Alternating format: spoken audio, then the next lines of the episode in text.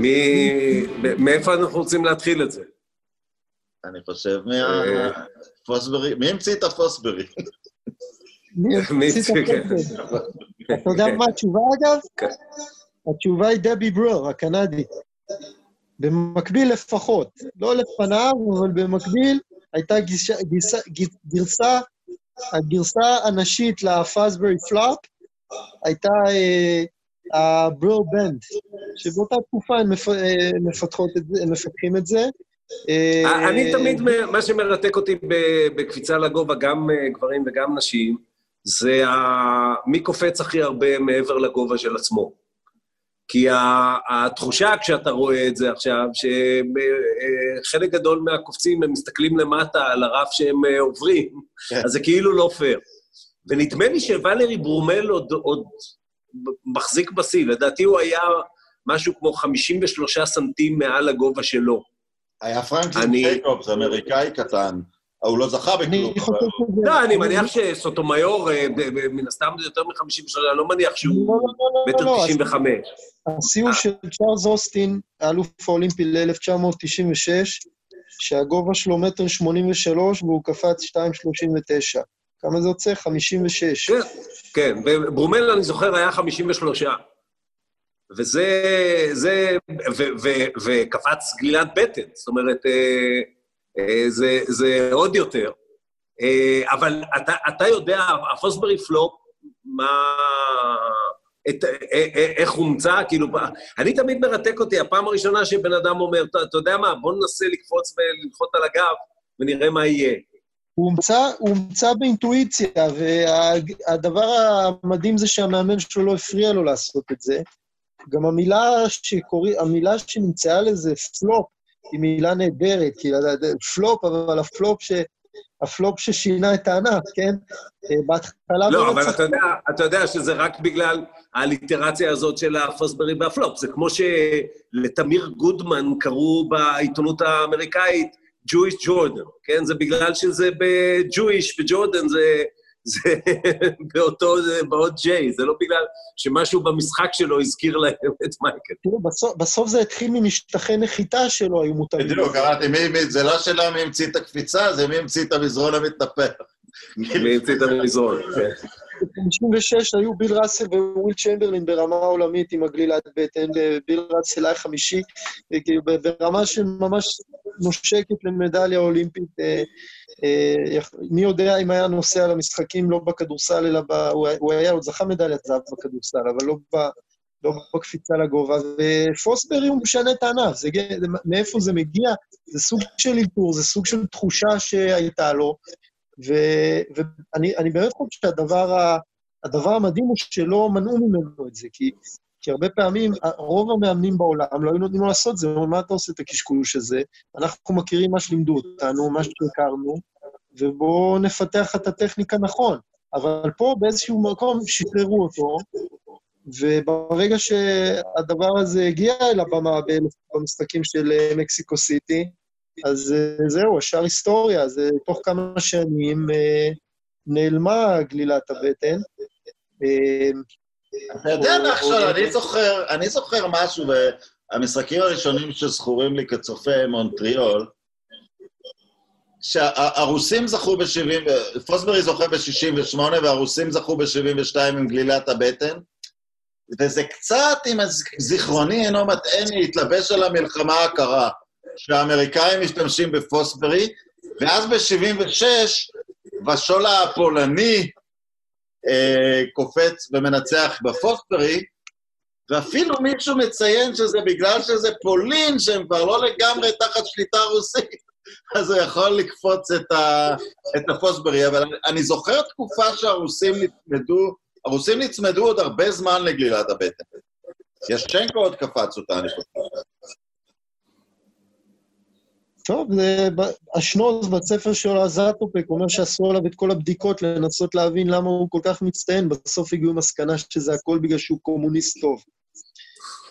אה, שיא העולם היחיד שנקבע במשחקים האולימפיים בקפיצה לגובה הוא של אה, גרד וסיג ב-1980 במוסקבה, 2.36, וצריך להגיד שעד היום הרגעים הגדולים של המקצוע הזה לאו דווקא היו אולימפיים. זאת אומרת, אין, אין עד היום קפיצה של 2.40 במשחקים האולימפיים.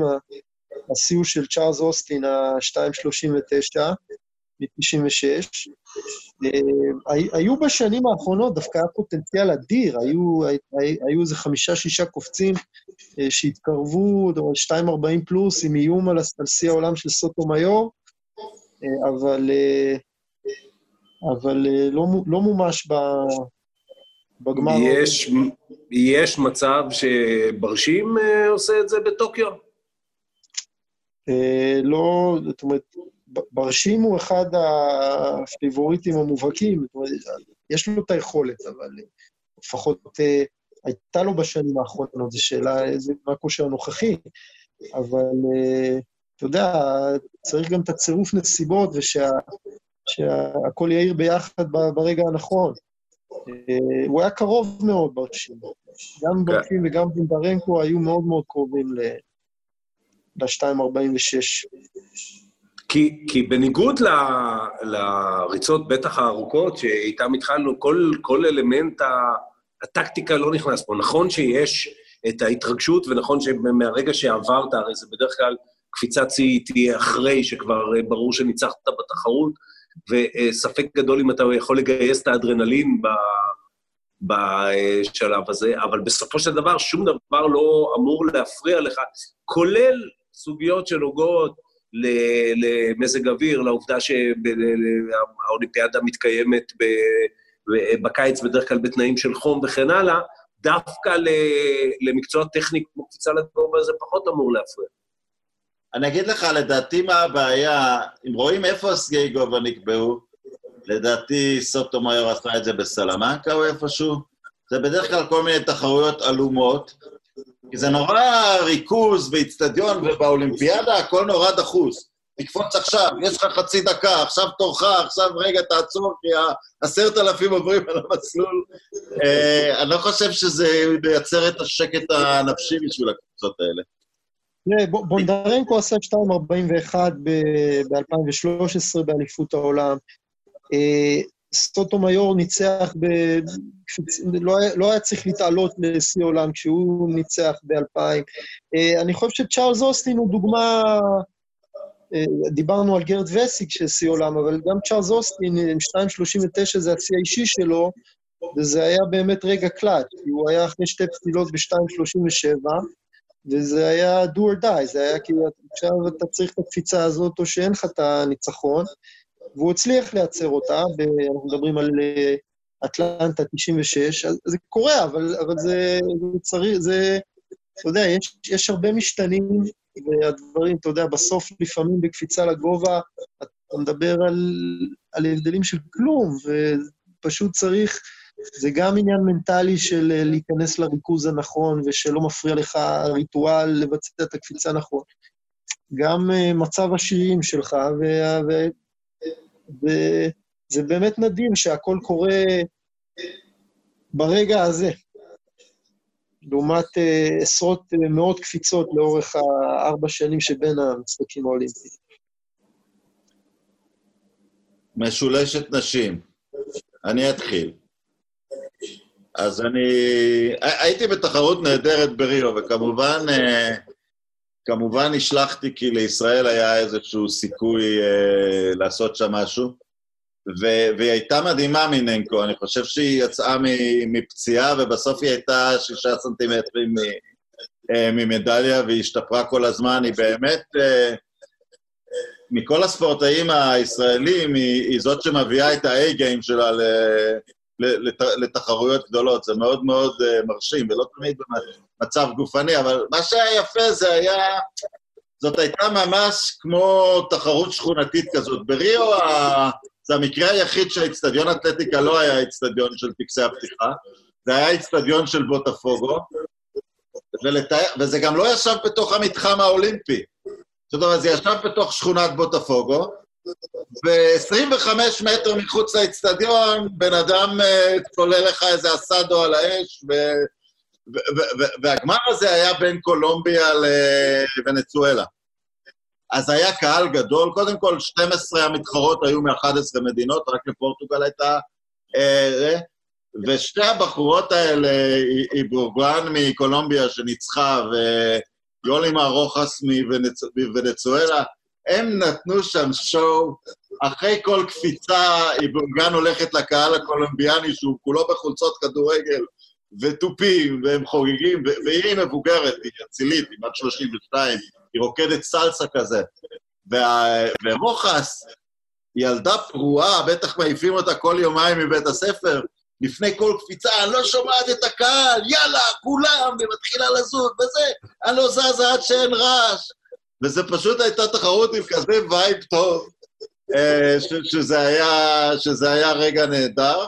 זאת גם הייתה התחרות הכי דרום-אמריקאית במשחקים, אה, במשחקים של דרום אמריקה.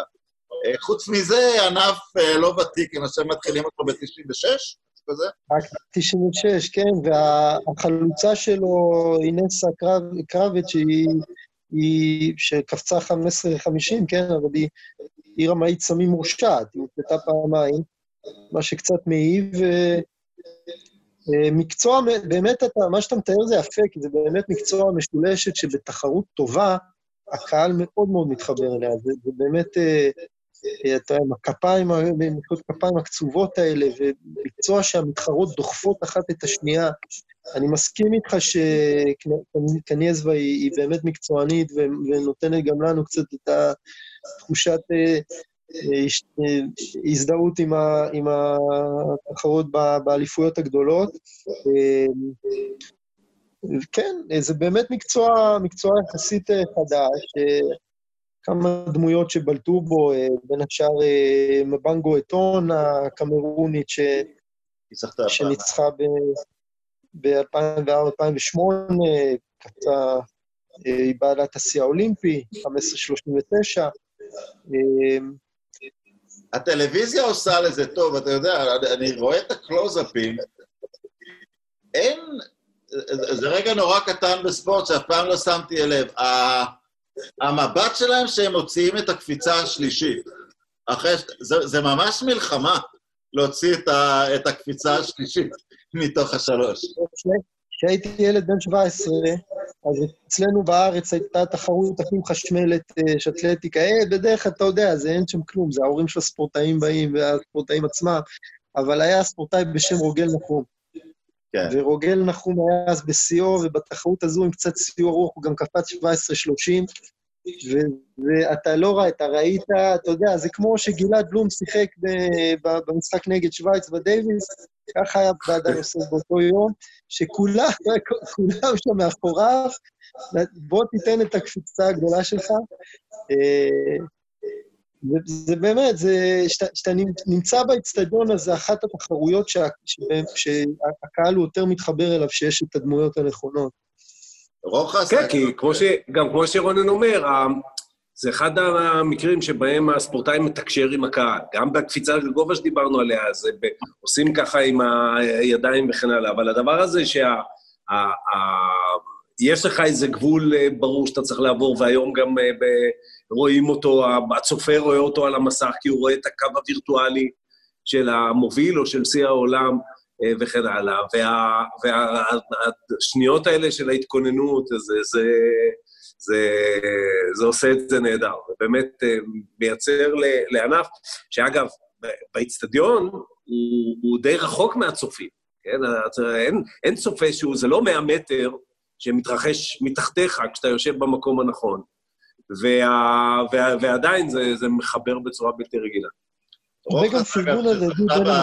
רוחב שזכתה בכסף, חצי שנה לפני האולימפיאדה, אה, כתב לה מישהו בפייסבוק שאני יודע מה את צריכה לעשות, והוא היה המאמן שלה באולימפיאדה. אה, אוקיי. חשבתי שהוא היה ישראלי. אם הוא יודע מה היא צריכה לעשות, מן הסתם הוא ישראלי. לא, לא, אוקיי. יש לנו איזה מקצוע איזוטרי, יש לנו מקצוע איזוטרי עכשיו לדבר עליו. 100 מטר גברים.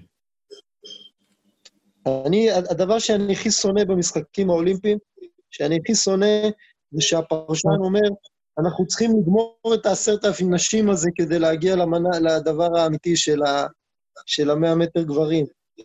אבל, אבל זה המקצוע שכל העולם מחכה לו, מה לעשות? החשמל באיצטדיון לפני הריצה הזאת זה משהו שאי אפשר לדמיין, ואגב, האולימפיאדות הראשונות, אני חושב בערך אה, כל ה-200 שנים הראשונות, זה מה שהיה. הייתה ריצה אחת מצד אחד של היצע, היא קצת יותר ארוכה, 190 מטר, אבל הייתה ריצה אחת אה, אה, של ספרינט, הם לא רצו מרחקים ארוכים. המאה מטר, המאה מטר זה הדבר הכי גומי שיש. טוב, בסוף, אתה מדבר על כמה ענף פתוח להשתתפות בעולם, המאה מטר, אין מישהו שלא רץ מאה מטר. בצוות תחרותית, אבל זה משהו, הוא נגיש לכל, ובסוף התואר הזה, האיש המהיר בעולם, מי, ש, מי, ש, מי שהכי טוב במאה, הוא לא יעבור ל-200, הוא לא יעבור ל-400, בטח לא יגיע למרתון. וימצאו אותו. אני חושב אבל, נחשון, תקן אותי אם אני טועה, שיחסית, אה, וזה תמיד מרתק אותי כשאני מסתכל על זה, יחסית יש מעט הפתעות. זאת אומרת, אתה אומר שבמקצוע שבו, רגע, מה זה רגע? השבריר שנייה שבו אתה לא מרוכז על הזינוק. בגלל שלזינוק במאה יש כזאת משמעות ויש כל כך מעט לתקן. אוקיי, כשיוסיין אה, אה, בולט או קארל לואיס בשעתו נכנסים לתוך ה full stride שלהם, אז הם... אבל, אבל אם אתה, אתה טעית בשבריר, יש לך כל כך כל כך קשה לתקן. אני חושב שיחסית לזה, בתחרויות הגדולות, באולימפיאדות ובאליפויות העולם, אם היינו עושים אחוז, האחוז הצפויים, הפייבוריטים שמנצחים הוא די גבוה. זה בתחושת בטן, אבל ב, לא יודע אם זה מגובה בנתונים, מה שאני אומר. לא היה... רונן, אתה כתבת, אתה כתבת על נטרול המקריות על שיקגו, אז אולי גם פה. כן, קודם כל לא היה repeat במאה עד קארל לואיס, וזה גם היה מין repeat אה, אה, עצוב. כן. זה רק היה אחרי הפסילה של... הייתה פסילה של בולט. בולט באחת האליפויות פסל. ב-2009 הוא פסל. ב-2011 הוא פסל באליפות העולם. אבל יחסית הוא, יחסית הוא היה הון, כן. הרבה שנים האלופי מאה, וזה, אתה יודע, זה, זה כנראה קשור לחומרים האמיתיים, לא האסורים שמריצים את הגוף. הערוצי, אתה רואה, האלופי מאה נכנסים והם עושים תנועות, והם שחצנים גדולים במסיבות עיתונאים, ואז האלופי עשרת אלפים הם אנשים אה, נמוכי רוח כאלה, מדברים במתינות, אתה, אתה, אתה ממש רואה אה, על מה, אתה יודע, אין, אין לה מאה אנשים כמו סטטופק או גברו סילאסי עם איזה השקפה עמוקה על, ה, על החיים ויכולת לדבר, וזה מתקשר לכל ה... לכל הספרים שלכם, לכל המוריקמי, אי אפשר uh, לכתוב, אפשר לכתוב בזמן המאה מטר ספר טוב. לא, גם, מפני שזה ברור לגמרי, זה מקצוע אינסטינקטיבי, כן? קודם כל, אין פה, זה רוס פיט, כן? בסוף, אה, אתה, אתה, אני מניח שאתה יכול להביא את זה לרמה מסוימת, אבל... Uh, והדבר השני, שרצים גם חובבים כמונו למרחק, למרחקים ארוכים יודעים, ריצה למרחקים ארוכים, זה, כמו שאמר יוגי ברה, חצי מהמשחק הזה הוא 90 אחוז מנטלי, כן? ה, ה, ה, זה באמת מנטלי לגמרי, זה גם לא פלא שגם ברמות הגבוהות, זה לא רק בגלל שהחבר'ה הצעירים עברו ל... לריצות ארוכות וזה, אתה צריך איזו בשלות מנטלית בשביל הדבר הזה. לעומת זאת, 100 מטר זה 100 מטר, זה, זה התפרצות עכשיו, פה, הסיפור שהתייחסתי אליו קודם, בן ג'ונסון פעם היה בארץ, וראיינתי אותו. עכשיו, זה היה בן ג'ונסון של הרבה אחרי הנפילה, לדעתי, אחרי שהוא התחרה עם סוס כבר, או עשה כל מיני תעלולי קרקס בשביל להרוויח קצת כסף. והוא בא, ראיינתי אותו בהדר יוסף, והוא היה, עכשיו, בן ג'ונסון, אני, אני מניח שאתם גם מכירים את ה-30 for 30 הנהדר שיש, שנקרא 979, שהוא באמת פנטסטי, עם כל המשתתפים של הריצה הזאת, הוא, הוא איש אינטליגנטי, הוא מדבר... אה, מדבר יפה, ואז באיזשהו שלב, אחרי שהוא ניסה למכור כל מיני שקרים והתחמקויות, אבל לא משנה, אז אמרתי לו את הדבר הזה, אמרתי לו, בסדר, אוקיי, חומרים אסורים, חומרים אסורים. אתה בסוף רצת 100 מטר ב-9.79. תתאר לי איך זה מרגיש. ופתאום העיניים שלו נפתחו ונדלקו, וזה, והיה משהו ברגע הזה של אתה, לא אתה, לא יודע מי אני, כן, אבל אתה ואתם, בני התמותה, אף פעם לא תבינו מה אני עברתי בדבר הזה. ולי עבר בראש של, האם הייתי מוכן בשביל הרגע הזה שאני רץ 9.79, לעבור את כל מה שבן ג'ונסון עבר אחר כך. כל ההשפלה הפומבית, ו- ו- ו- ואני חושב שכן. אני חושב שכן. אני חושב שכשאתה מסתכל על החיים, ואתה מסתכל על החיים בסוף כאוסף של אה, רגעים, אני לא יכול לדמיין לעצמי מה זה הרגע הזה שבו בן אדם עובר, אה, אה, אה, מרגיש שהוא אחד עם הרוח, כן? שהוא עובר אה, אה, 100 מטר במהירות שאף אחד לא עשה לפניו. זה היה, זה, זה אפילו לא מה שהוא אמר, כמו כל החשמל הזה שהיה באוויר כשהוא דיבר על זה. מקסים. על... רונן, אתה תזכיר, תזכיר לי את השאלה על הרץ ארוכות שעושה שירים כמו בולט, שנגיע לשלושת אלפים מכשולים. אה, לפני הג'סי אורן, אה, תזכיר לי את זה. שלושת אלפים מכשולים, אני אספר לך. אני אגיד משהו, אבל בסוף ספורט הוא תמונות, אני חוזר למאה. ואוסיין בולט נולד לגדולה, והיה נהיה קארל לואיס הבא, או כל מי שלא תשבו אליו בהיסטוריה, נומי, אבל הוא קפץ להיות משהו יותר, ובסוף זה בגלל התמונה, כי כשמישהו מתחיל ללכת באמצע המאה מטר, זה נתפס, אני לא חושב שתחזור, זה, זה, אני לא חושב שיש תמונת דומיננטיות, חוץ מג'ון סטארק מצביע, מצביע על מייקל ג'ורדן. אני לא חושב שיש תמונת דומיננטיות יותר דמיונית שיכולה לחזור בספורט, שמישהו באמצע המאה מטר האולימפי אומר, חבר'ה, אני בכלל יכול לעשות. עזבו אותי מזה. זו התמונה להכניס לתוך האפורס גם, כן? זה ה... יש ניתוח. לא, ואז כל הפרסונה שלו יוצאת. ואז, אתה יודע, ותוך תוך שתי שניות הוא כבר אצל דיוויד לטרמן, למרות שהוא אלוף לא אמריקאי. אז הכל, הכל קורה מאותו רגע. התוצאות היו עושות את העבודה, אבל הדבר הזה שם אותו במקום שונה לחלוטין. והוא מספר על המקנגץ שהוא אוכל לפני.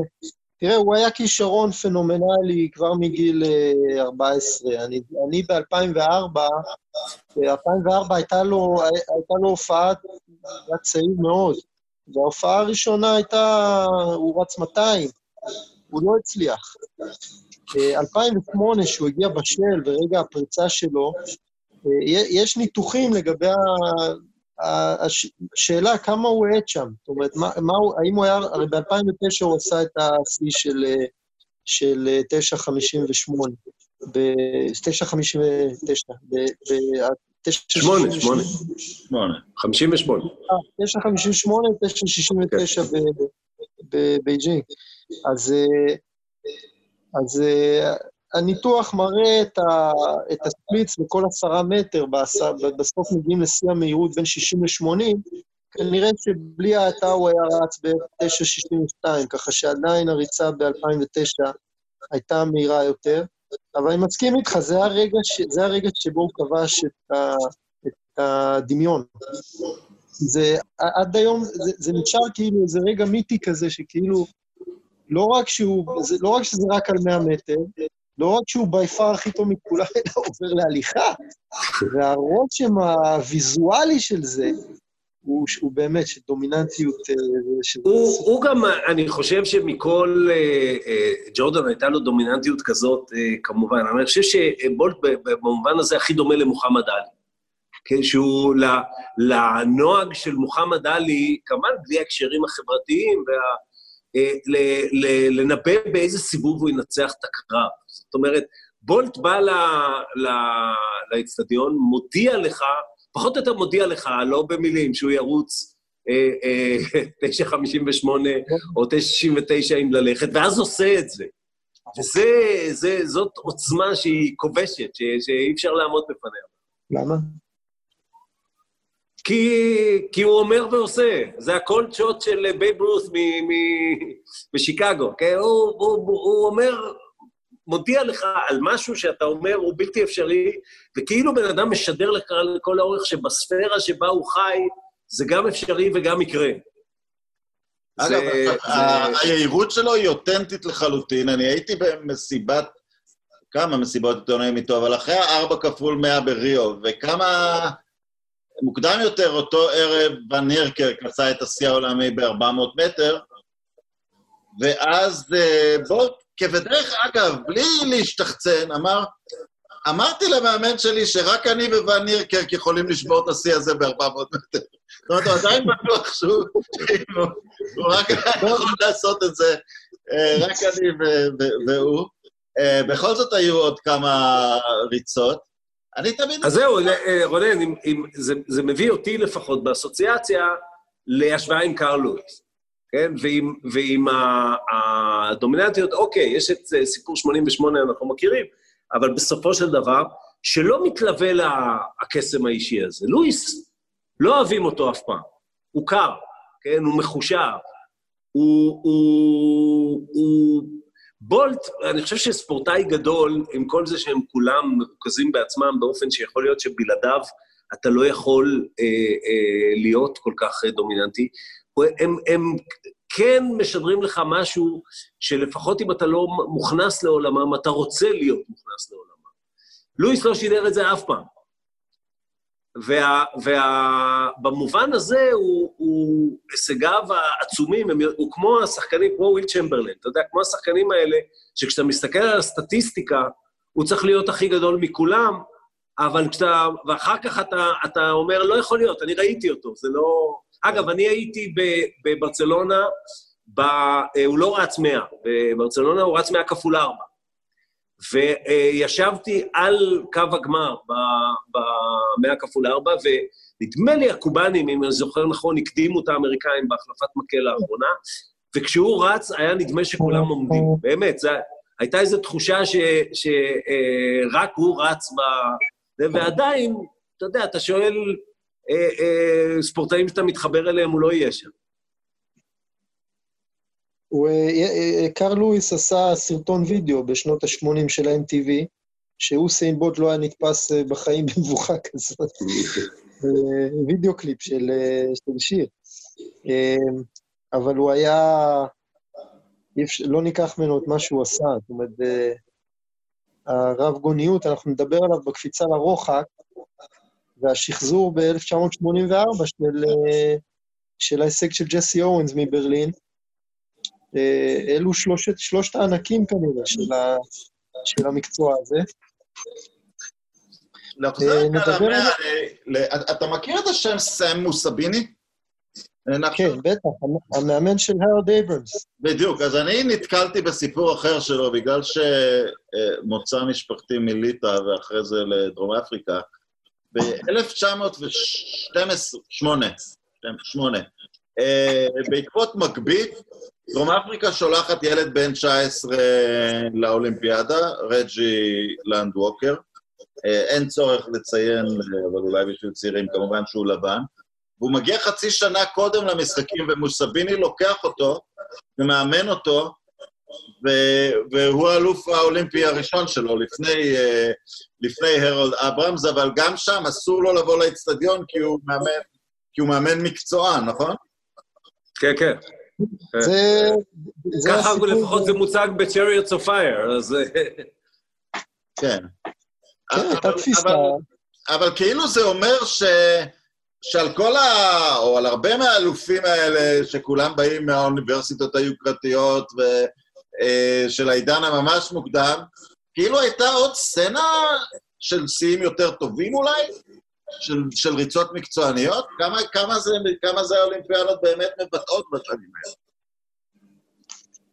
אה, תראה, אני, אני יודע שבמרחקים הארוכים היו במאה ה-19, הייתה הפרדה בין אה, ממש תחרויות אה, מקצוענים שנחשבו נחותות, והיו מהמרים עליהם וזה, והאידיאל החובבני היה משהו... אה, כן, זה גם היה. כנראה איזשהו דרך של היררכיה חבר... חברתית לבטא אותה, אבל אני חושב ההתקדמות של. של הספורט ושל תורת האימון היו מאוד מאוד אה, בוצריות. זה, נכון בכל עת, בסוף דיברנו על פאבו נורמי, פאבו נורמי הוא לא... הוא, הוא, אה, זה 30 דקות לעשרת אלפים. זה 30 דקות לעשרת אלפים. זאת אומרת שהיום הוא, הוא, הוא בגמר הנשים הוא היה מתקשה. אה, ולא לדבר על אליפות ישראל. זאת אומרת, זה... העולם היה אז עדיין במקום אחר, ואחד הביטויים זה גם, הנה, חשבו שאפילו שיש לך, אם אתה משלם למאמן מקצוען, אז זה כבר, זה כבר, זה כבר לא בסדר. והעולם הספורט עבר תהליכים רצופים בעניין הזה, שאני חושב סיים בשנות ה-70, זאת אומרת, הייתה התקדמות גדולה בספורט החובבני עם התאמות, אבל בשנות ה-70 באו ואמרו, צריך להוריד את הצביעות הזו. משהו שהתחיל בארצות הברית, עם אה, דוברים כמו פרנק שורטר וסטיב פריפונטיין, שהתחילו אה, לצאת ממש כנגד זה, אבל יש לך לאורך, לאורך ההיסטוריה, מי רצים כמו הרבליאט שאמרו פסילה על זה שהם כמעט כל גדולי האלופים, בסוף קיבלו איזה, איזה כרטיסי טיסה שמינו להם, או איזה... אה, אמרו, אתם פסולים מלהתחרות. אגב, האלה... אגב, זה לגמרי דבר ויקטוריאני אנגלי, בגלל שבאולימפיאדות של יוון העתיקה, לא רק ששילמו לספורטאים, גם ערים קנו ספורטאים. יש, יש מחקרים שמראים על ספורטאים שעברו מעיר לעיר, ואפילו שברו את הפסלים שלהם בעיר הקודמת, מקרה אמיתי, זאת אומרת, אה, כמו... אתה אומר, ש... אתה אומר שנבחרת קטר באתלטיקה לא בדיוק המציאה את זה. לא, וגם לשרוף את החולצות של השחקן שעזב את הקבוצה, ואז זה לשבור את, ה... את הפסל, וכל הדברים האלה. העניין הזה מביא כל מיני אלופים פיקנטיים. יש את פרסי וויליאמס הקנדי, שנסע, עבר את קנדה בטרמפים כדי להגיע לאונייה, והשחט לאמסטרדם וזכה. יש את המקרה שרץ יהודי היה הכי מהיר בעולם, דבר שלא אינטואיטואית קופץ לנו, אה, קופץ לנו לראש. אה, יש את אורנס, אבל אנחנו עושים, אנחנו נעשה את הקפיצה ל... זה אחרי המאה מטר שלכאורה היטלר עוזב את האיצטדיון, אני לא בטוח. זה סיפור שכיום חושבים ש... שהוא לא נכון, אבל אפרופו ה... אפרופו... לא, היה לו פשוט, אה, הייתה לו ישיבה אה, דחופה ברייכסטאג או משהו. בוועדת קורונה. לא, אבל אם לקשר את זה לתקופתנו ול...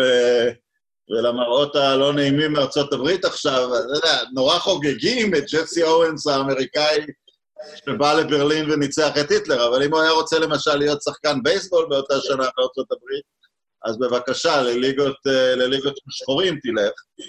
עזוב זה, אם הוא היה רוצה לאכול במסעדה ברוב מדינות אה, ארצות הברית, או לשבת מקדימה באוטובוס, כן? וגם בנבחרת האתלטיקה, הוא מיד נפסל על ידי ארצות הברית, בגלל שהוא חזר הביתה לעבוד, כי הוא היה בן אדם לא עשיר ולא הצטרף למשלחת האמריקאית, וארצות הברית בחרה באותה שנה את אתלט השנה של האתלטיקה האמריקאית, וזה לא היה ג'סי אורנס, זה היה גלן מוריס, האלוף קרב עשרה, שהספיק להפוך במשחקים למאהב של לני ריפנשטל. אז האמריקאים מאוד, אה, מאוד מאדירים את דמותו של אורנס היום, אבל הוא אומר, ונגיע לזה בקפיצה לרוחק, שהחבר האמיתי שלו במשחקים היה קופץ לרוח הגרמני. והוא התחרה מול סוסים באמת, בכל מיני תחרויות... אה, אמ, היו לו כן, חיים לא- מאוד אה, טראגיים, אני חושב, מאותה נקודה בברלין. אולי קצת על 1964? יאללה. 1964 מוכנסת בפעם, היו כל מיני מודלים של מדידה אלקטרונית, אבל בפעם הראשונה הכניסו אותה כמדידה רשמית. ובוב הייז, אה, שלושת המודדים הידניים מודדים לו 9-9, אבל המדידה, המדידה האלקטרונית אה, בעצם היא 10-0-1 שמוסיפים לה חמש מאיות, ולכן אה, הריצה הראשונה מתחת ל-10 שניות באולימפיאדה בעצם נספרת רק ב-68, במקסיקו סיטי, אבל זו הייתה, לפי הכללים עד אז, אז זה בעצם התשע-תשע. מה, אני זוכר, אני זוכר, נחשון, אה, בתור אה, הקשיש בשיחה, שכשאני הייתי ילד, והיו תחרויות אתלטיקה, אז היו נותנים שני זמנים. היו נותנים זמן במדינה, במדידה ידנית וזמן במדידה אלקטרונית. ו... כן, מ-72 באולימפיאדה, אני לא, לא מדבר על... כן. מ-72 באולימפיאדה זה, זה אבסולוטי. זאת אומרת, המדידה היא... אה, אבל, אבל אם, אם כבר בוב הייס ו- וג'ימי היינס אה, והספורט אה, שאסור להזכיר את שמו, בוב הייס אחר כך נהיה אה, receiver מצוין בדאלאס קאובויז. Hall of Famer. מה, כן. ולעומת זאת, ג'ימי היינס, יש סיפור מפורסם שהוא אח- אחר כך אה, אה, ניסה את מזלו, נדמה לי בפורטי ניינרס, ובאימון הראשון הוא שם עליו פדס ורץ את הראוט שלו, והקורנרבק נכנס בו, ואמר. לו, This ain't no damn track meet. והיינס לקח את הפדס, יצא מהאיצטדיון ולא חזר יותר לעולם. אגב, אבל כן. הקשר הזה לספורט המתועב הזה, האלוף של 32, אדי טולן, הוא התקבל לקבוצת הפוטבול של מישיגן ושיחק, אז הייתה הפרדה בין העונה של הפרשמנים, אז הוא שיחק את עונת הפרשמנים, אבל כשהגיע הזמן לעבור לקבוצה של מישיגן, והוא כבר היה אמור להיות אה, הראנרבק הפותח, הגיע מאמן ואמר, הצוות המקצועי לא מרוצה מזה שיהיה... אנחנו לא יכולים לקחת אותך למשחקי חוץ פה במידווסט, אז הוא עבר לאתלטיקה, והוא עושה, לדעתי, את הדאבל ב-32, 100-200, אני לא בטוח, אבל הוא זוכה ב-100, אדי טולן. אה, אז... יש אה, הרבה, הרבה סיפורים על אתלטים בפוטבול, גם היום, אה, מרקיס גודמן, אה, גו- גודווין, שהוא, אה, שהוא מדליסט קפיצה לרוחק, אה, אבל... אה, אני, אגב, אה, רנלדו ניהמיה הוא עוד דוגמה לאחד שלא לא לא הצליח במיוחד שחקן פוטבול, למרות שטבעת יש לו על, אה, כ- כשחקן אה, שלא שיחק. כן. אבל בוב, בוב הייז הוא באמת, הוא בגיל 21 פרש מאתלטיקה, מי יודע אם לא היינו מזכירים אותו באמת אה, כ... עם, עם עוד כמה הישגים בעקבות ה... הוא היה רץ היסטורי בכל זאת, בגיל 21 פרש, והיה לשחקן אה, באמת ברמה הגבוהה ביותר. כן, אתה, אתה באמת גם לא יודע ביחס לארה"ב כמה כישרון היא איבדה בריצות הקצרות באמת לפוטבול, כן? אה, כשצעירים אה, מוכשרים באופן טבעי, איפה הכסף נמצא ואיפה התהילה נמצאת, הולכים לשם, זה, פשוט אי אפשר לדעת. זאת אומרת, אנחנו יודעים על אה, רצים, על שחקני פוטבול שאמרו עליהם תמיד שהוא היה יכול להיות וולט טס ראנר, הרשל ווקר וכאלה, אבל... אבל לפני מה כמה זה? שנים, לפני כמה שנים ג'ף דמפס, הוא היה הראשון שבתיכון יורד מעשר שניות, והוא חתם חוזה בניו אינגלנד, והוא לא נהיה שחקן, אבל הוא... טוב, אפשר לראות את זה היום בהבדל בין ההצלחה של ארה"ב בנשים וגברים. הנבחרת הנשים סוחבת אותם באולימפיאדה, ואני לא יודע מה... אולי בגלל שהוא, אולי בגלל שהוא רזה מדי, יוסיין בולט היה שורד את הסלקציה בארצות הברית, אבל עדיין אתה יודע, הוא היה קוסם שבהצלחה- הרבה אנשים לשים אותו בענף אחר. בהצלחה של הנשים יש הרבה קרדיט לפוטבול בגלל טייטל 9. כי הוא מפרנס את האתלטיקה, כן. אבל כן, הם בטוח אה, מאבדים, אה, הם מאבדים. יופיין בולט, אגב, גם שיחק קריקט, אבל בקריקט אין כסף, אז, אה, אז היה עדיף לו כנראה, אז היה עדיף לו כנראה לרוב. אה, השמועה אומרת שהוא גם משחק כדורגל איזה דקה וחצי.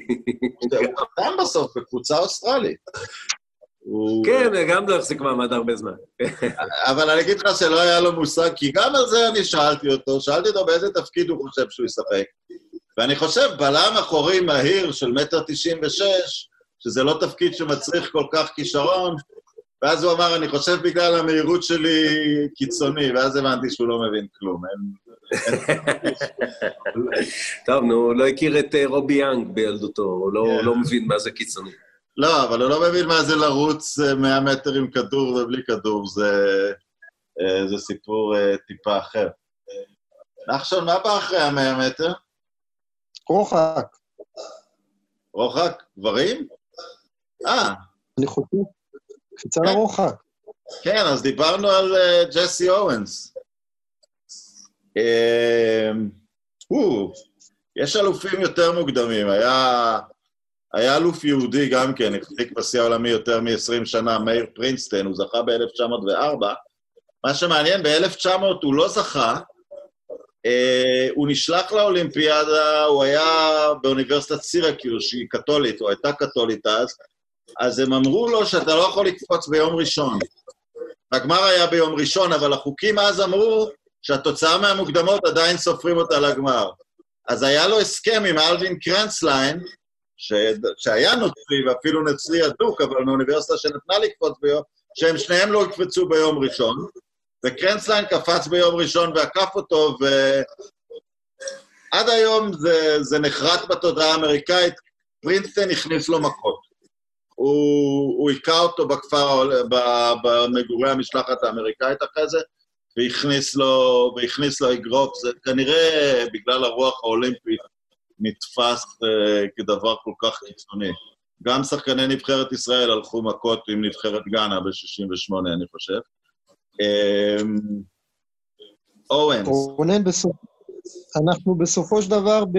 אנחנו בטוקיו 2021 דמיוני, ולא יכול להיות שאנחנו לא חוזרים לטוקיו 1991, שזה לא משחקים אולימפיים, אבל זה בדיוק 20 שנה באותו מקום, בתחרות קפיצת הרוחק כנראה הגדולה בכל הזמנים בין אה, לואיס לפאוול, להחלפת השיאים ביניהם, ושלואיס סוף סוף עושה, עושה את הקפיצה הגדולה שלו, אז פאוול שם, קפיצה אחת עם רוח, אה, טיפה מעל המותר שלו, שלא נותנת לו את השיא, וקפיצה אחת של פאוול ל-8.95, ובעצם אחרי כל השנים האלה שלואיס מדגדג את ה-8.90 של בימון, מדגדג מדגדג, כשהוא סוף סוף עושה את זה, אז מייק פאוול לפניו. שנה אחרי זה, ב-92, בעוד תח... שוב פעם תחרות מאוד צמודה, ולואיס מצליח לזכות בזהב הרביעי ברצוף בקפיצה לרוחק. זה השלישי, רביעי עושה ב-96. כן, סליחה, נכון. ובקפיצה נכון, נכון. שישית, אני חושב שהוא עושה את זה בקפיצה שישית, ואני חושב... ב-92, כן. אה, והוא עושה את זה בשלושה סנטימטרים. כן. לפאוול היה 8.94, ולואיס בשישית עובר אותו, כן, עם 8.67. זה שתי תחרויות אה, על סנטימטרים, גם 91, גם 92. אז אני אומר, הייתי באיצטדיון ב-92, והזיכרון שלי משם זה שזה אחד הדברים היחידים שאמרתי לעצמי שהיה יותר טוב לראות בטלוויזיה. איכשהו זה, זה רחוק, אתה, אתה לא כל כך רואה. עכשיו, בסדר, מופיע 867, אבל זה לא כמו בריצה שהרץ שה, שחוצה את קו הסיום והזמן שלו מתאחדים לך. אתה מחכה, והדגל קם, והדגל נופל, וככה וככה. זה איכשהו בלייב, אה, לפחות מניסיוני המצומצם, פחות אה, מעורר אמוציות. כשאתה רואה את זה בטלוויזיה ואתה אתה חי את זה שם, אה, ואתה גם רואה את הקלוז-אפ של הדבר הזה, אחד הדברים היחידים שאני מרגיש שנותן לך יותר. נחזור לאורנס, שאלתי פעם את מולי אפשטיין כמה שווה ה-813 שלו. נניח בהשוואה לבימון, לא, זה היה כבר אחרי פאו, אז אתה צריך להוסיף 30 סנטימטר על, ה... על שבימון קפץ בגבהים של מקסיקו, בנעליים, והרצה על מסלול פחם, והוא חשב שזאת קפיצה של יותר מ-860, ב... רק, רק על הטכנולוגיה, רק על... והדבר שחסר לג'סי אורנס, הוא לא יודע עדיין איך לנחות. בצורה המודרנית, הוא, הוא נוחת טיפה לא נכון, אבל uh, מעבר לסיפור האישי שלו, הוא באמת היה כנראה כישרון ייחודי. גם סגנון הריצה שלו, אם נחזור לענף הקודם שדיברנו, אני לא חושב שראינו, הוא, הוא רץ ברווז כזה, כמו מייקל ג'ונסון, נכון? כמו מייקל ג'ונסון, כן. מייקל ג'ונסון, ל, ל, אם, אם אני זוכר נכון, אמר שהוא, שהוא כאילו לקח את זה מג'סי אורנס. זאת אומרת, אה, אמר שהוא חיכה אותו באופן מודע. כן, זה, זה רצים, אה, לרוב רצי 100 רצים בארבע וחצי צעדים לשנייה, והריצה, והצעד הזה הוא בתדירות של 4-9, והוא קצת יותר קצר, ובאמת לא כל אחד יכול לעשות את זה, זה לא משהו שאתה יכול... אה, זה, זה, זה נמצא במוח באיזשהו מקום שאתה, שאתה יכול לעשות את זה. Uh, הסיפור המפורסם עם אורנס כמובן זה שהוא uh, פסל את שתי הקפיצות הראשונות במוקדמות ועמד להיות מודח. ואז ניגש אליו לוץ לונג, הקופץ הגרמני, ואמר, קח, אה, אתה יודע, אתה במילא משיג פה את כולם באיזה חצי מטר, תתחיל לרוץ חצי מטר אחורה, והוא עלה לגמר, והם הפכו לידידי נפש. אה, והוא חיבק אותו מול, מול תא הכבוד הנאצי. שוב, אנחנו לא יודעים איפה פירר היה, אבל הוא חיבק אותו מול הקהל הגרמני, והם נשארו חברים בהתכתבות, ולונג נהרג במלחמה, כחייל גרמני, נקרא לזה ישר, סתם בתור אה, חייל... אה, בסן רמו הוא נהרג, באיטליה. ואורנס נסע לגרמניה כדי להיות ה... לא יודע איך קוראים לזה, זה שנותן את הילד בחתונה, זה אמור להיות האבא, לחתונה של הבן של, של אה, לוט לונג. וזה בן אדם שהתקשורת האמריקאית במקור אמרה, הוא הקופץ של היטלר, הוא אויב המין, הוא אויב המין האנושי. גם מקצוע נחשון שמבחינת הישגים עומד במקום כבר, כבר די הרבה זמן. קפיצה לרוחק. זאת אומרת, אנחנו מדברים בנוסטלגיה על 80, אה, אה, שנות ה-80-90, שם אנחנו בערך נעצרים. אני חושב שזה... כל הזמן קורסי 8-70, יש דרום אפריקאי אחד, אבל הם לא, לא יוצאים כן. מהאזורים האלה. הוא תמיד, אגב... זה גדולה אמיתית, אני חושב, שהגיעו אליה פאוול ולואיס. אני חושב שבאמת ספורטאים היסטוריים. השיא הזה שלוש פעמים החזיק יותר מ-20 שנה, גם, גם פרינסטיין, גם, אה, גם אוונס וגם בימון, אה, כל, כל פעם. ועכשיו השיא של פאוול הוא יותר אה, עתיק מכל, מכל שיא שהיה. תכף, תכף חוגג 30, כן.